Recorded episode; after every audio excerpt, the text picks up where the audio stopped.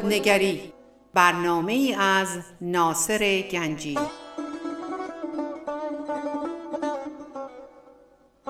آینه چون نقش تو بنمود راست خود شکن آینه شکستن خطاست.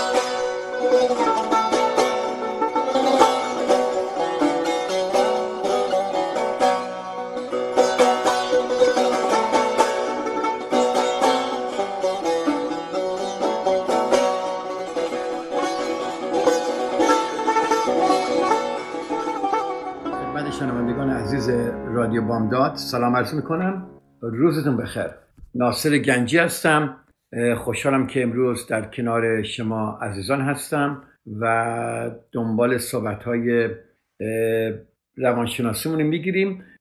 ما در چند هفته اخیر درباره اینکه چجوری دغدغه نداشته باشیم. یعنی هنر ظریف رهایی از دغدغه ها که مال آقای مارک منسونه که من دارم از صحبت از کتاب ایشون استفاده می‌کنم و اینها رو برای ما میشکافم که بتونیم دغدغه های زندگیمون رو کم کنیم که بتونیم به آرامش برسیم و این استراب ها و افسردگی ها و این تنش ها و این مشکلات زندگیمون رو بتونیم حل کنیم.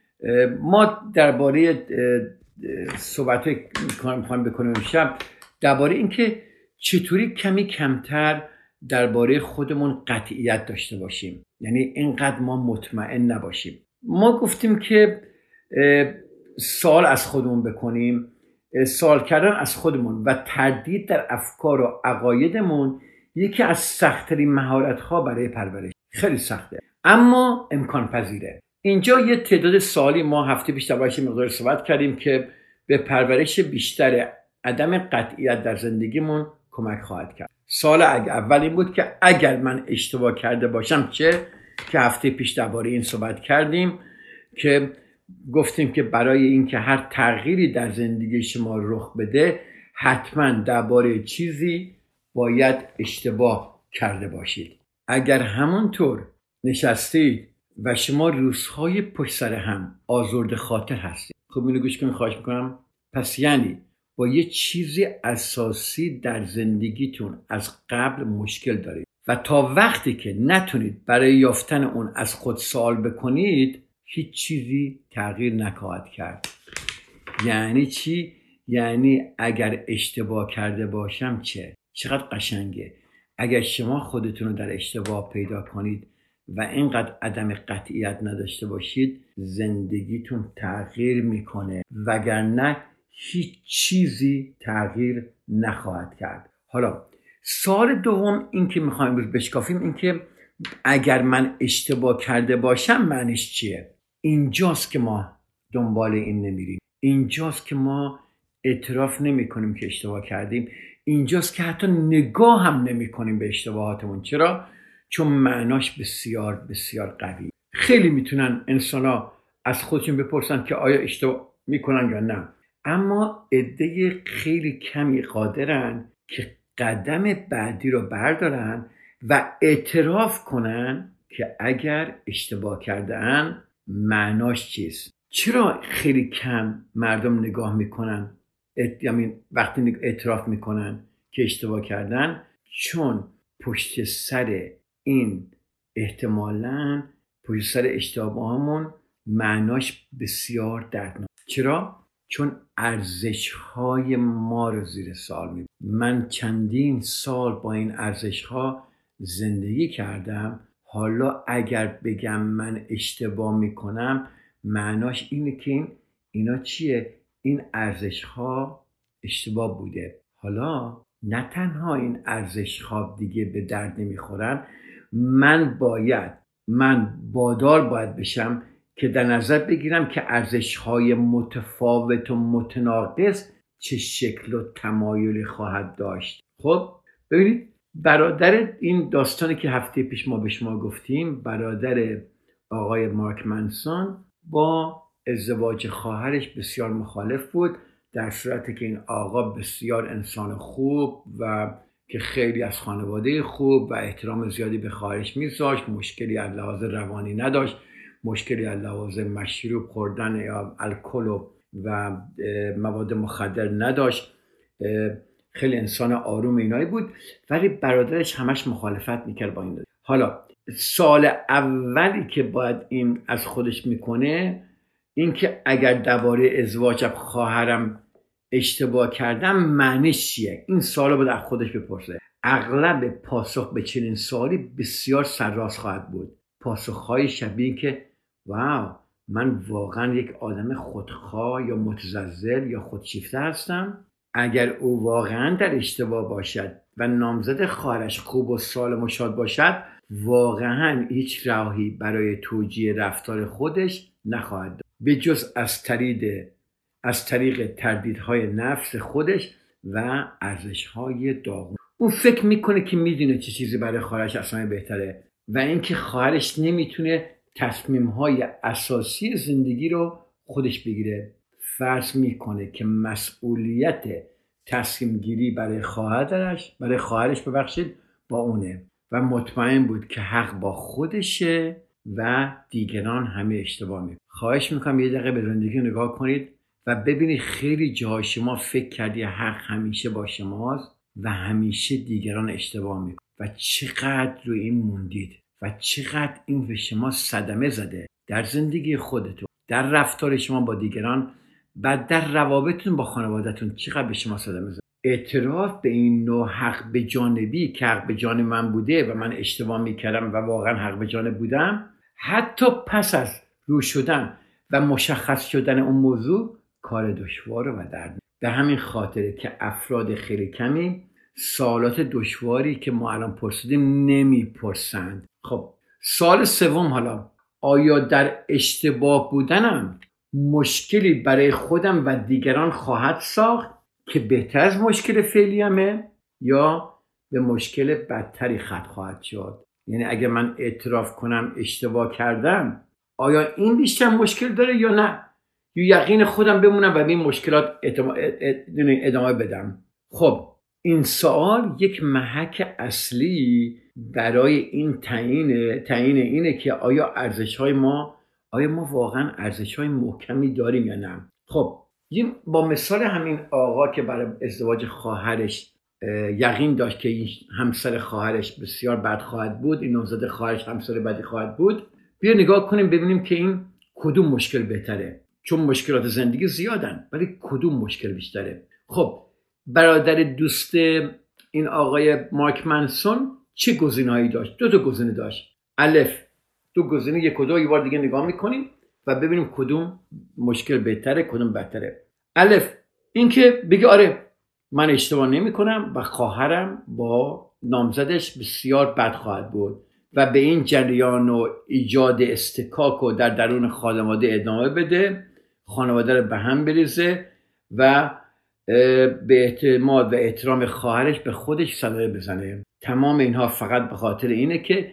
حس و غریزه ای داشته که میگه این مرد برای خواهرش بده. گزینه دوم به توانایی خودش در تشخیص درست و غلط برای زندگی خواهرش اعتماد نکنه. فروتن بمانه به توانایی خواهرش در گرفتن تصمیم های خودش اعتماد کنه. حتی اگرم اعتماد نکرد به خاطر عشق و احترامی که به خواهرش داره با عواقب اون زندگی کنه. بیشتر مردم گزینه یک رو انتخاب می‌کنن. چرا؟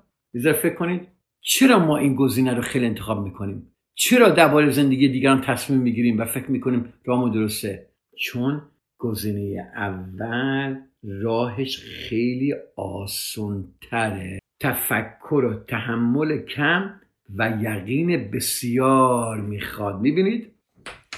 برای تصمیمی که دیگران می‌گیرن و شما خوشتون نمیاد. همین ها لازم است. این گزینه بیشترین آزردگی رو برای تمام افراد به همراه داره. اگر نگاه کنیم می‌بینیم این گزینه بیشترین آزردگی رو برای تمام افراد خانواده به همراه داره. ولی گزینه ب چیه؟ که رابطه سالم و شاد و بر پایه اعتماد و احترام رو حفظ کنه. گزینه ب اینه که مردم رو وادار می‌کنه که فروتن باشن و به ناگاهی خودشون اعتراف کنن. خواهش می‌کنم اینو به زندگیتون برگردونید. گفتم که یه مثالی برای خودتون بیارید و اینو تکرار کنید. گزینه ب است. ب گزینه دوم است که مردم اجازه میده که از تردیدهای نفسشان فراتر برند و وضعیتهایی رو تشخیص بدن که در آنها شتاب زده یا بی انصاف یا خودخواه هستند. آره عزیزان ما ما در قضاوت همون خیلی جاها خیلی جا شتاب زده بی انصاف یا خودخواه هستیم. گزینه دوم بسیار سخت و دردناک. پس اکثر مردم اونو انتخاب نمی‌کنه ما هم انتخاب نمی‌کنیم. ممکنه ما این آقا رو ببینیم بگیم خودت چیکار داری؟ به خواهرت بذار ازدواجش بکنه. اگه هم شکست بخوره انتخاب خودش بوده. ولی ما اینو خوب ببینیم برای خودمون ما نمی‌بینیم که چقدر با تصمیم هایی که می‌گیریم با یقین هایی که داریم به دیگران صدمه می‌زنیم. با یقین هایی که من چه پدری باید باشم با یقین هایی که من چه همسری باید باشم با یقین هایی داریم که چه نوع انسانی من باید باشم چقدر داریم به خودمون و به دیگران صدمه می‌زنیم. ببینید برادر برادر این خانم در اعتراض به نامزدیش نامزدی خواهرش وارد جنگ خیالی با خودش شد. البته اون عقیده داشت که داره سعی می‌کنه از خواهرش محافظت کنه.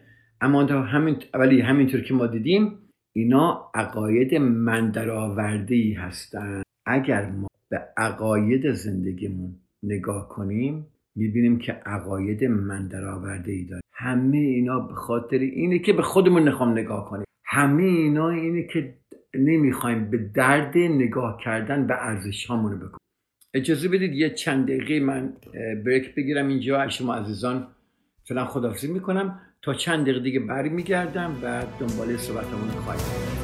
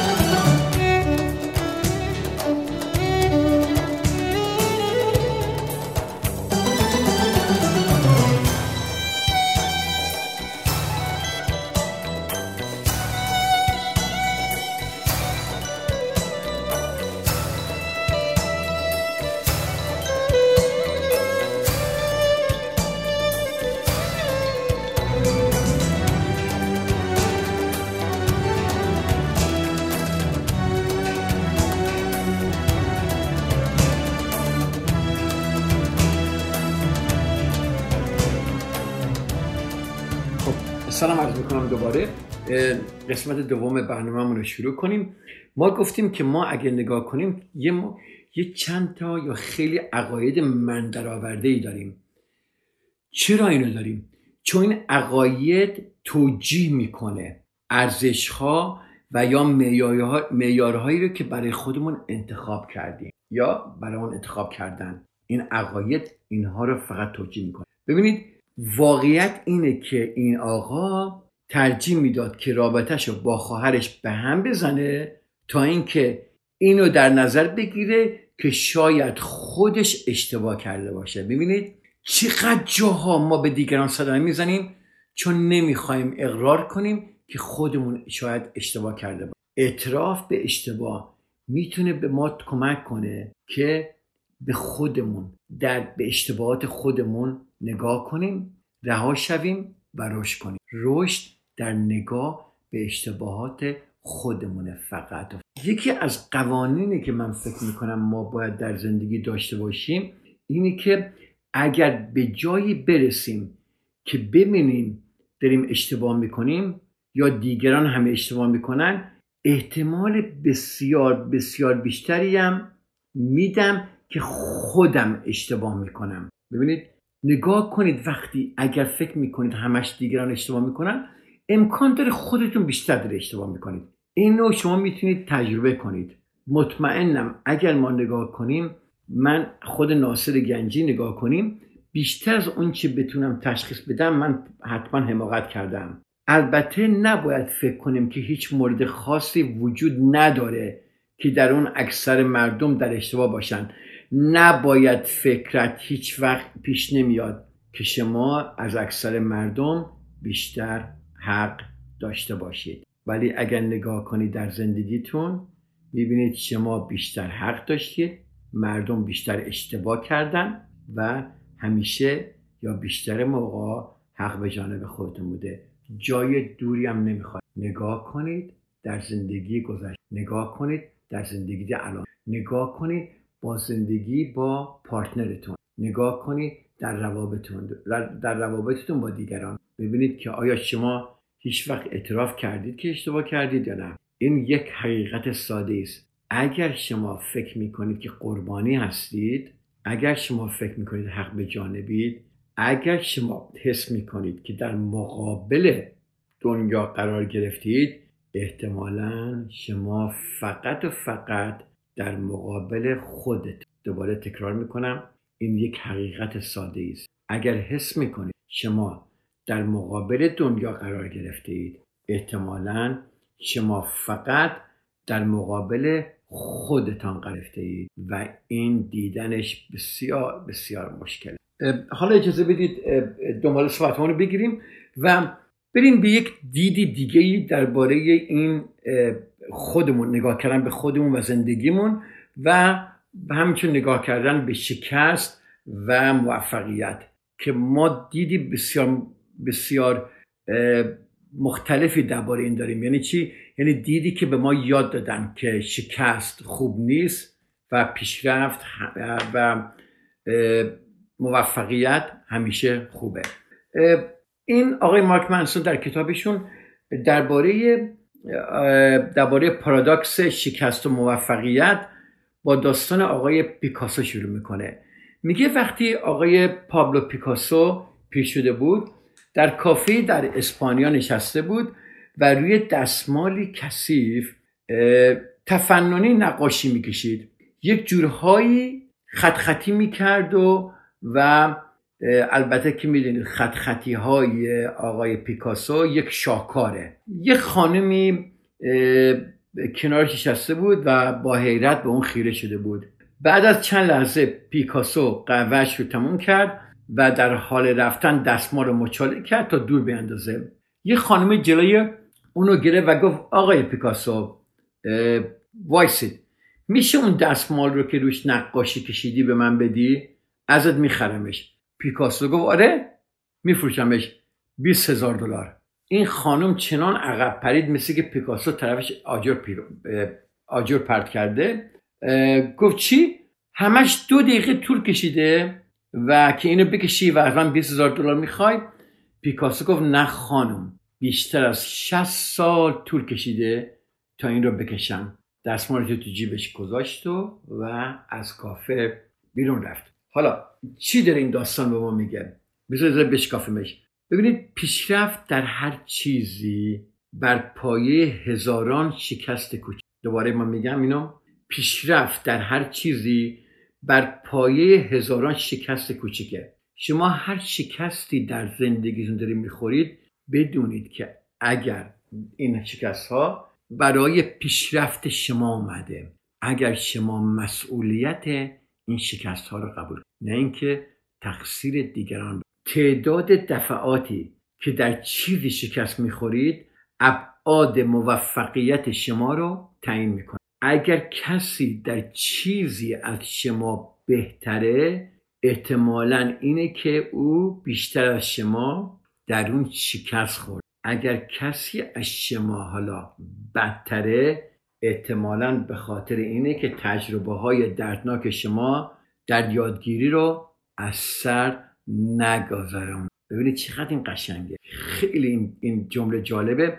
یه بار دیگه تکرار می‌کنم. اگر کسی در چیزی از شما بهتره احتمالا به خاطر اینه که اون بیشتر از شما در اون شکست خورده. ببینید اگر شما زندگی رو همه دیگران رو با این دید نگاه کنید چقدر قشنگه؟ و اگر کسی از شما بدتره به خاطر احتمالا به خاطر اینه که تجربه های دردناک شما رو نداشته. اگر ما اینو از موقعی که بچه کوچیک هستیم و شروع می‌کنیم راه افتادن این تجربه رو یاد می‌گیریم. می‌بینیم که شکست خوردن به موفقیت ختم میشه. از همون اوایل زندگیمون ما این تجربه رو داریم. اگر به کودکی که در حال یادگیری راه رفتن از فکر کنید می‌بینیم که صدها بار میفته و به خودش آسیب می‌زنه. ولی در هیچ لحظه دست نگه نمیداره که به خودش فکر کنه آه راه رفتن کار من نیست من تواناییشو ندارم. همینجور شکست می‌خوره ولی همینجور ادامه میده تا به راه میفته حالا اجتناب از شکست و چیزیست که وقتی ما بزرگ شدیم یاد گرفتیم. مطمئنم که قسمت بزرگی از اون از سیستم آموزشی ما نشأت می‌گیره. که بر اساس عملکرد قضاوت می‌کنه. چون کسانی که عملکرد خوبی ندارن در اجتماع ما مجازات میشن. دیدید چی گفتم؟ گفتم که ببینید این سیستم آموزش ما دیدی چجوریه؟ بر اساس عملکرد قضاوت. و کسی که عملکرد خوبی نداشته باشه مجازات می‌کنه. اون کسی که نمره خوب نداره F می‌گیره. اون که داره A می‌گیره از اون تحسین میشه. اون کسی که نمرش بد شده انتقاد میشه. بخش بزرگ دیگر این اینه که والدین ما پدر مادرای ما سرزنشگر یا انتقادگری هستن که اجازه نمیدن بچه هاشون به اندازه کافی مرتکب خطا بشه چون وقتی ما مرتکب خطا می شدیم در بچگیمون مجازات میشه و ماها رو به خاطر امتحان کردن چیزی جدید یا برنامه ریزی نشده تنبیه. نگاه کنید به بچگیتون. من یک لحظه سکوت می‌کنم. به بچگیتون فکر کن. ببینید چجوری وقتی اشتباه می‌کردید مجازات می علاوه بر اینها رسانه های جمعی داریم که ما را پیوسته در معرض موفقیت درخشان پشت سر موفقیت درخشان می‌ذاره. در حالی که هزاران ساعت کار کسل کننده و طاقت فرسایی که برای دستیابی به آن موفقیت لازم بوده اصلا نشون نمیدن و دربارهش هم صحبت نمی ولی موفقیت درخشان پشت موفقیت درخشان دیگران رو به ما نشون میدن. زندگی هنرپیشه ها زندگی بدون خواننده ها هنرمندان سیاستمداران اینا زندگی های بسیار عالی دارن و همینطوری ولی هیچ وقت نمیان داستان زندگی رو تعریف کنن که چقدر شکست خوردن. تا به اینجا رسیدن. بیشتر ما در لحظه از زندگی به جایی می‌رسیم که از شکست میترسیم. با من هستید؟ بیشتر ما در لحظه از زندگی به جایی می‌رسیم که از شکست میترسیم. به طور ناخودآگاه از شکست اجتناب می‌کنیم و تنها, و تنها به آنچه به رو به رویمون قرار داره با یا به آنچه از قبل می‌دانیم میچسبیم. حالا فهمیدید چرا شما نمی‌خوای عوض بشید؟ چون نمی‌خوای شکست بخورید. اینا ما رو محدود و گرفتار می‌کنه. ما تنها می‌تونیم در چیزی موفق باشیم که حاضر باشیم در آن شکست بخوریم. به به به دوباره تکرار می‌کنم. این جمله خیلی عمیقه. امیدوارم این جا بنویسید. ما تنها می‌تونیم در چیزی موفق باشیم که حاضر باشیم در اون شکست بخوریم. اگر حاضر به شکست نباشیم حاضر به موفقیت هم نخواهیم بود. یه بریک دیگه اینجا می‌گیریم تا چند دقیقه دیگه در خدمتتان خواهم بود.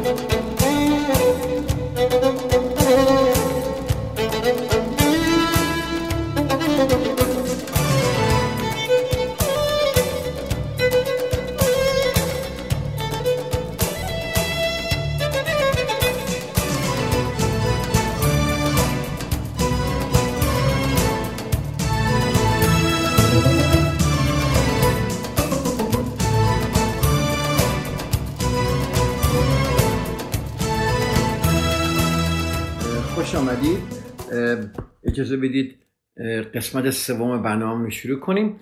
ما گفتیم که ما تنها می‌تونیم در چیزی موفق باشیم که حاضر باشیم در اون شکست بخوریم. اگر حاضر به شکست نباشیم حاضر به موفقیت هم نیستیم. بخش زیادی از این ترس به داشتن ارزش های بیخودی که ما داریم برمیم یا به قول آقای مارک منسون به های مزخرفی که ما داریم برمیگرده. برای مثال اگر من خودم با این استاندارد بسنجم که کاری کنم که در هر جمعی افراد از من خوششون بیاد ببینی این ارزش مزخرفو اگر من این کارو کنم مسترب خواهم بود. چون شکستم به طور صد درصد از اختیار خودم خارجه و به اعمال دیگران وابسته است. نه؟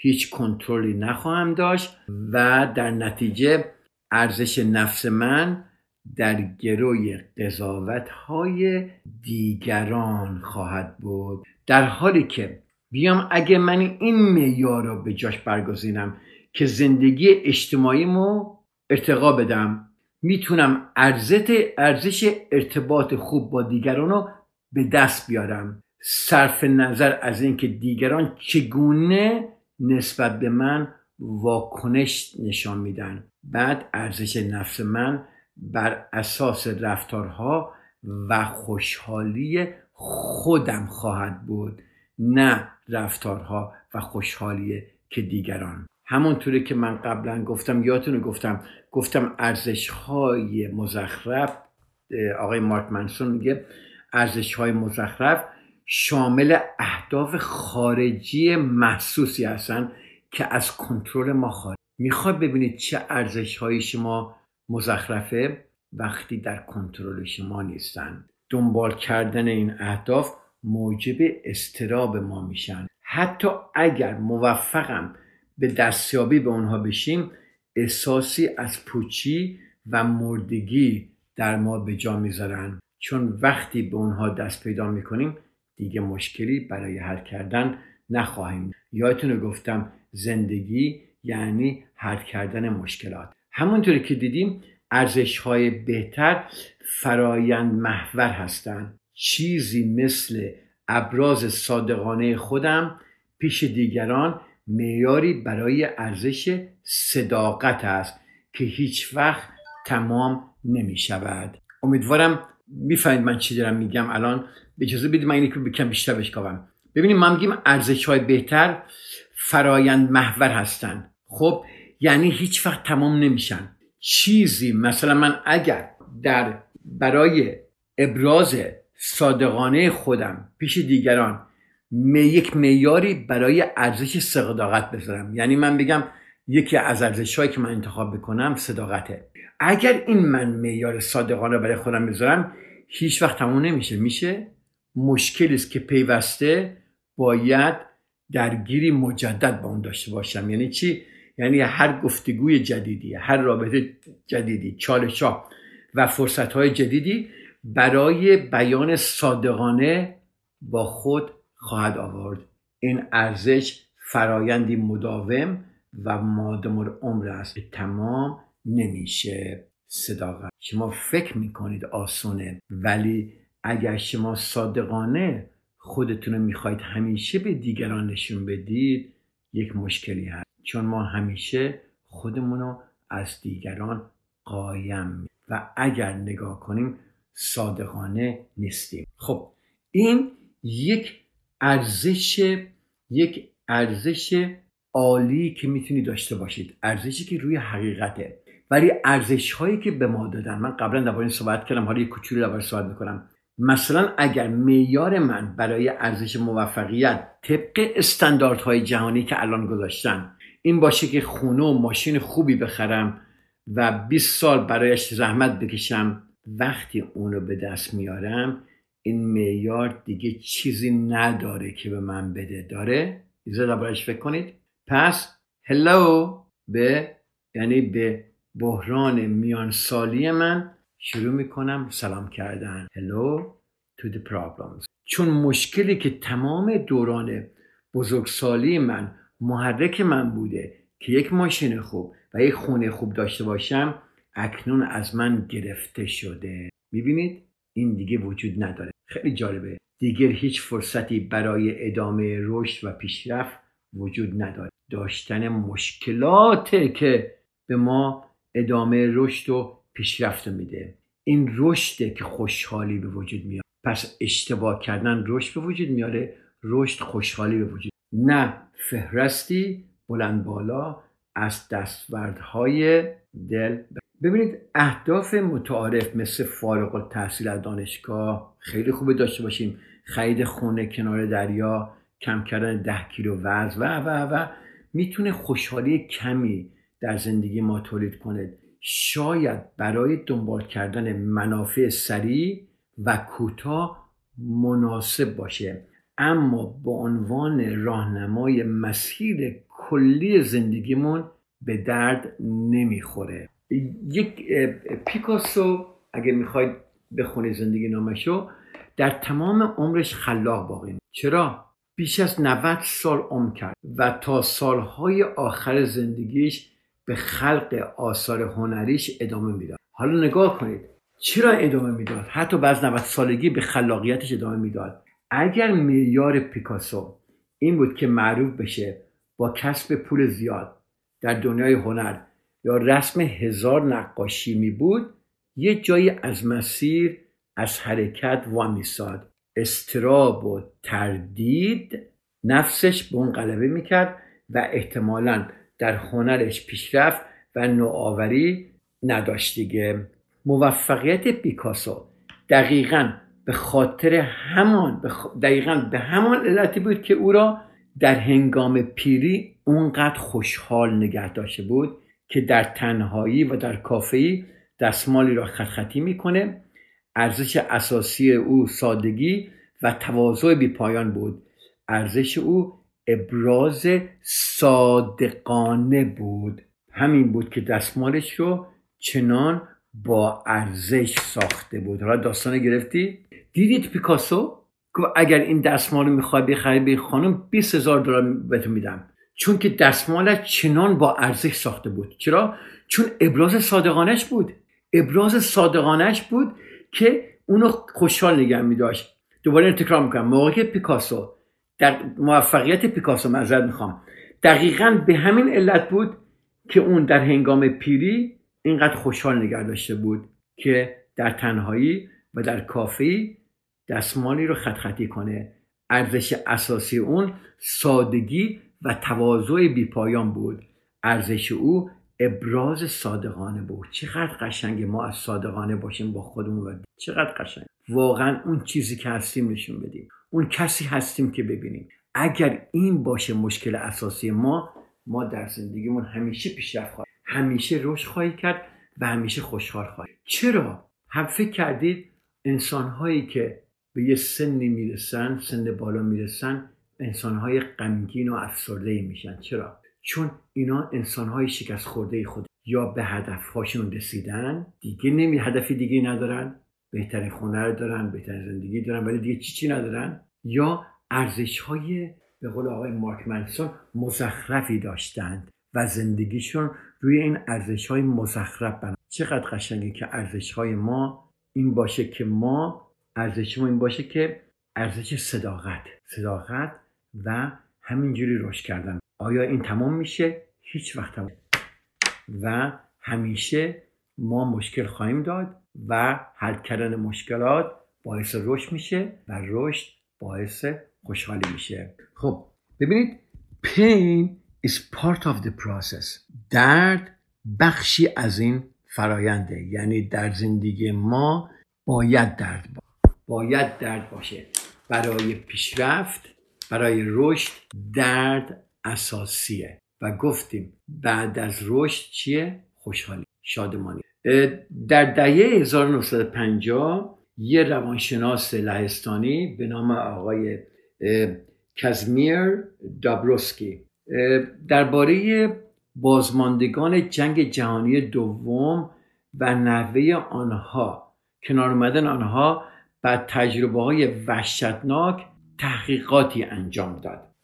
اونجا لهستان بود و همه چیز خیلی فجیب مردم قطعی مردم قطعی عمومی بمباران شهرها هولوکاست بود شکنجه زندانیان جنگی بود تجاوز به اعضای خانواده بود و قتل اونها و و و و و که اینها رو که اینها رو به دست نازی ها تجربه کردن یا چند سال بعد به دست دولت شوروی یا شاهدش بودن حداقل.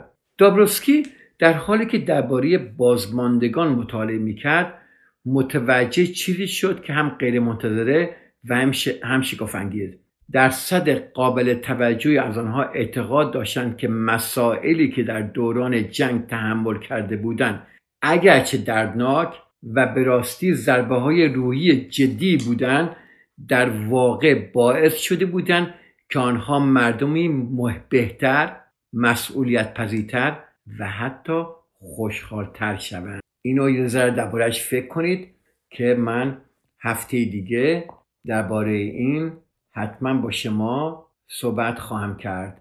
درباره درد و رنج بخشی از فرایند هستند. اینجا از شما عزیزان خداحافظی می‌کنم. شما را به خداوند بسپارم. روز خوبی داشته باشید و من هفته دیگه در خدمت شما عزیزان درست در همین وقت خواهم بود. خدا نگهدار.